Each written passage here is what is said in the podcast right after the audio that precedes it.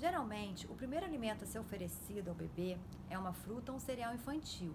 Aqui no Brasil, a gente deve ter bastante critério na escolha do cereal infantil, porque a grande maioria das marcas acrescenta uma quantidade absurda de açúcar em sua formulação.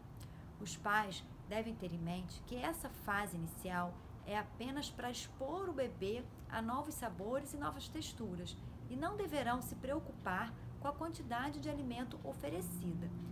O leite materno ou a fórmula infantil deverão ser mantidos e oferecidos na mesma frequência e na mesma quantidade anterior. Por volta dos sete meses, vamos começar a famosa papinha salgada. A papinha salgada mudou de nome e agora chama-se papa principal, porque não devemos acrescentar sal a nenhum alimento oferecido ao bebê a gente vai começar oferecendo legumes e verduras, um de cada vez. Esse legume ou essa verdura deverá ser cozido preferencialmente no vapor e amassado com o garfo. Os pais vão olhar a aceitação da criança, né? vão observar a aceitação da criança e a digestibilidade desse legume. Por isso que a gente oferece um de cada vez, para a gente ver como é que a criança está é, aceitando, né? como é que o organismo da criança está se adaptando àquele alimento novo. E aí, para observar a digestibilidade, é necessário olhar as fezes e ver se não há presença de pedaços do alimento nas fezes. Ah, Fernanda, e se tiver pedaço de alimento nas fezes, o que, que eu faço? Pedaço de alimento nas fezes indica que o alimento não foi digerido adequadamente. Nesse caso, a gente pega o alimento, né, que, que aconteceu isso, e deixa para oferecer ele mais tarde. Aguarda uma semana, dez dias, para voltar a oferecer, tá bom?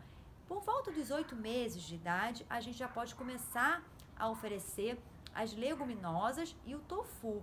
Lembrando que leguminosas são os feijões, o grão de bico, a lentilha, a ervilha e a soja. Ué, Fernanda, pode oferecer feijão para criança de oito meses? Pode oferecer feijão sim, caroço de feijão, gente, que é riquíssimo em proteína e em fibras, tá?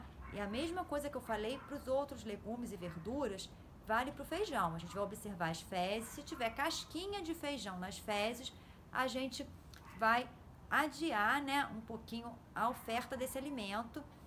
E aí é, oferece o grão de bico no lugar, a ervilha, tá? É, o tofu é uma excelente fonte de proteína também e cálcio. Nessa mesma idade, oito meses, né, por volta dos oito meses, é a época da introdução da segunda papa principal, geralmente no horário noturno, né? A famosa jantinha, né? Que a gente vai começar a oferecer para a criança. Os pais também devem ser orientados a oferecer água nos intervalos das refeições e, se possível, uma fruta rica em vitamina C após a papa principal. Que fruta é essa, Fernanda?